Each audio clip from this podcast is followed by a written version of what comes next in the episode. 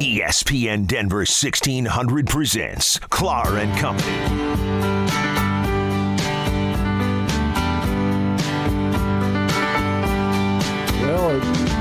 Are the Broncos uh, moving against the wind? We're not sure, but uh, there was a lyric later in the song we won't wait for who to leave in, who to leave out, or what to leave in. I can't We're get the song out of my head because when of we you. talk free agency Because of you, I can't get this song out of my head because you brought it up. because I sent you the, my Yes, uh, yes, no, request to play the song because uh, we're talking Broncos Blast featuring Ian St. Clair at Ian St. Clair. Follow him on Twitter at Mile High Report. Read him there.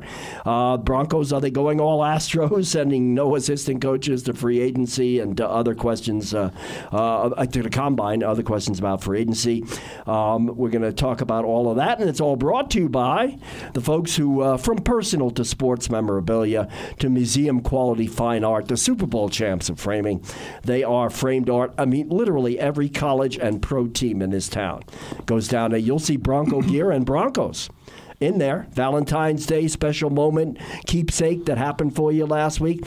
Uh, do that. Get a wood frame for your Western art. Uh, anything from the stock show, UV glass to protect it from the Colorado sun. Are you going to Cheyenne Frontier Days?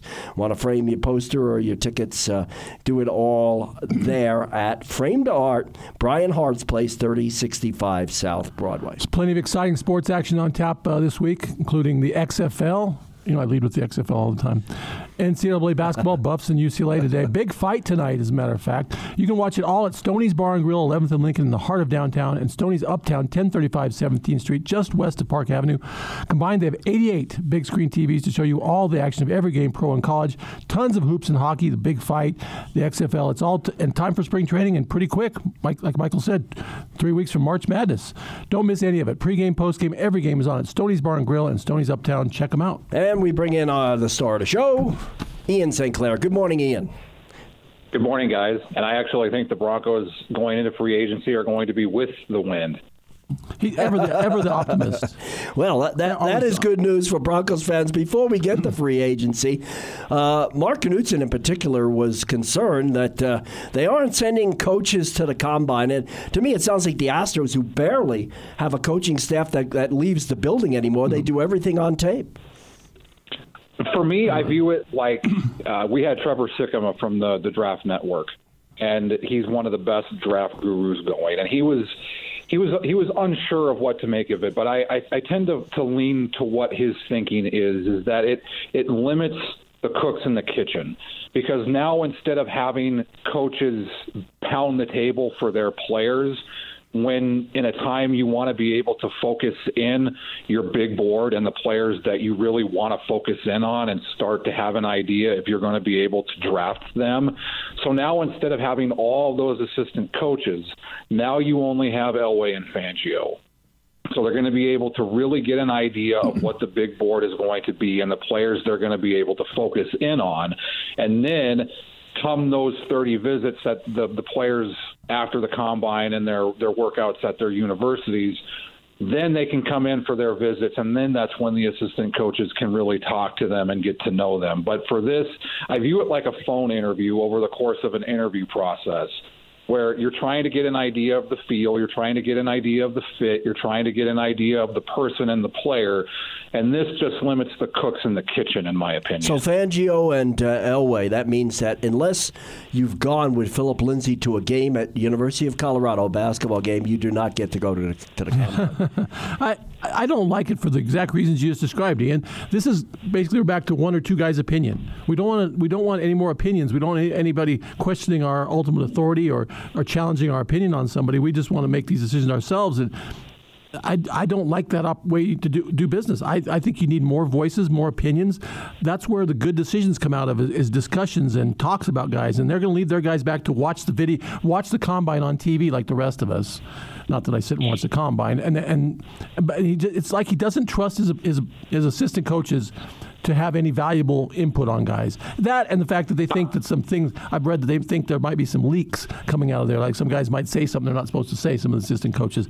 I think you got to trust your assistant coaches. I think they should have a valuable voice in all That's this. That's why you send Troy Calhoun. They'll never get anything. they'll get no matter how out much of you him. drink, they'll That's never right. get anything out of Troy I, I, I don't. I I think it's kind of an. I'm, Michael used the term about the Astros is kind of arrogant. I, I, that's how I look at I, it. I, I think it. to me, I really do think it's about trying to narrow in the players that they really want to get on the big board. How do they, It's but they don't know enough- that yet till they watch everybody. It's a t- but I, I exactly. But the more people you have involved in the process, the tougher it's going to be to get the players that you really Okay. think can be focused and players for the Broncos. That doesn't mean that they're not involved in the process. It means in this part of the process they're not because it, it really needs to be fine tuned. It's a the more cooks you have in the kitchen at this point, mm-hmm. it's a tough enough situation to get the players you think are the best as it is. You have scouts that have been watching these guys for for a year or two.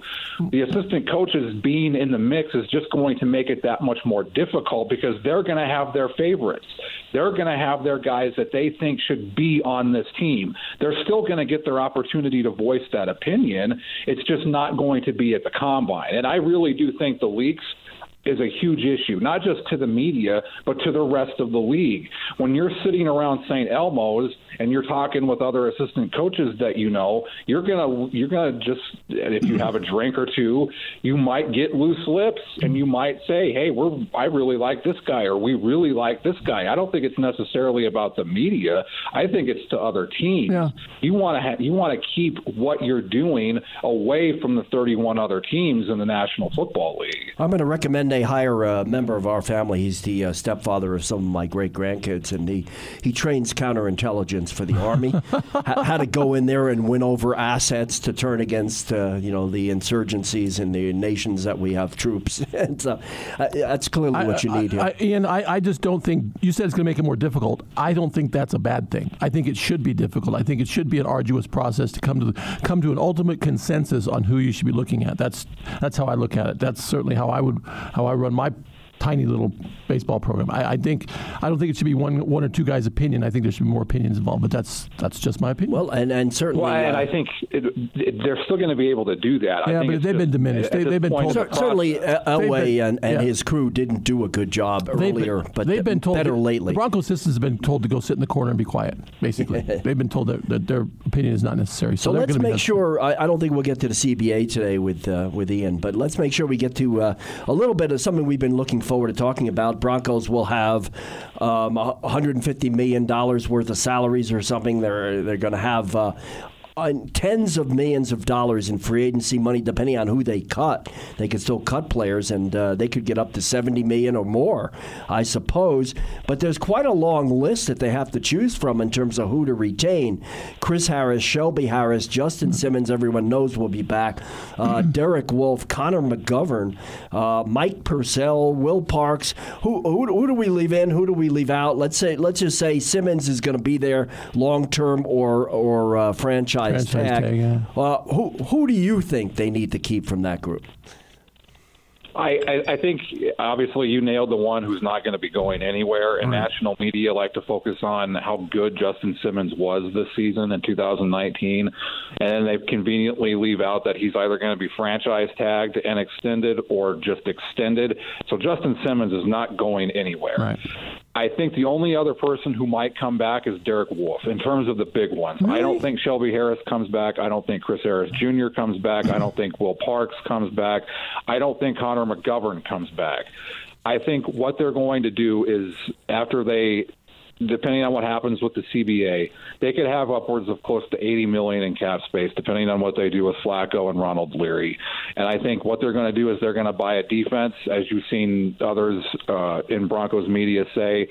They're gonna they're gonna buy a defense, draft offense. So what I think that means they're gonna do is my my my dream scenario is Chris Jones of the Kansas City Chiefs doesn't get franchised by the Chiefs and he heads into free agency and the Broncos can go after him. And then I think the one after him is Byron Jones. I think if you get him as a number one cornerback and a guy who just became available uh, yesterday with the Bears is Prince Amukamara, if you can if you can tag Byron Jones and Prince Amukamara with Bryce Callahan and De'Vante Bausby, along with Justin Simmons and Kareem Jackson, that is a hell of a secondary. And then then they're going to be able to focus on defensive line. I like I said, Chris Jones. Whether or not that's an option, a viable option, we'll see. Um, and then it'll be interesting to see what they do on offensive line. There's a guy at the New England Patriots, and his name escapes me off the top of my head, but I think he would be a great pickup since he learned from Scarnecchia. So he's going to go from him to Mike Munchak. He's been one of the best guards in football the last two to three years.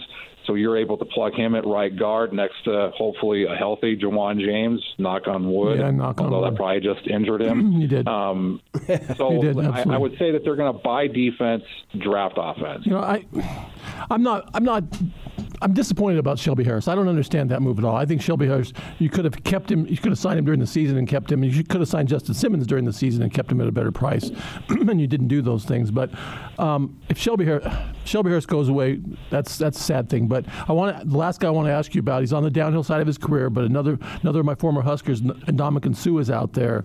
Is there interest in Ndamukong Suh with the with the Broncos? He's I- not what he used to be, but he's I think they would out. kick. I think they would kick the tires. I think if I don't think he would be at the top of the tier. I think he would be one of those second to third tier guys that Fangio and Elway may look at, depending on what happens on that first wave. If like a Chris mm-hmm. Jones or someone else is available, they they might put him on the lower tier and kick the tires to see if he What is it they don't like about what Shelby he Harris? still has get it. Left. I think they uh, think Shelby I- Harris is going to get more money than they want to spend. Is They that got all the money in the world. exactly. Uh, they got eighty million dollars to spend on the cap. That doesn't make sense. Go ahead, Ian. That's I think Joe Ellis uh, I think what what Elway and the and his front office are doing is what they it, it's it's been their practice the last ten years is they they allow them to go in and see what their price is and then they want to be able to come back and match it if it's not something that if it's in if it's in what they thought they would be paying them then they'll they'll come back and, and give them a counter offer and and see if they'll take it I think that's been Elway's approach since he's got here around ten years ago. You know, um, obviously, they made a big mistake playing Shelby Harris out of position until last year. So uh, his value finally shone through. Ian, we will read about that, all the moves coming up, what you think they should or should not be doing in Mile High Report. Follow him at Ian St. Clair, and uh, we'll pick this up again. Thank you, Ian. Thanks, Ian. Thanks guys. All right. Coming up next, we have Ram Roundup. Kelly Lyell of the Coloradoan. How much of a setback was the blowout loss in hoops to UNLV, a team they had handled at home, and uh, a chance to analyze the new football coaching staff under Steve Addazio. How's it different? Does it measure up to what Mike Bobo had?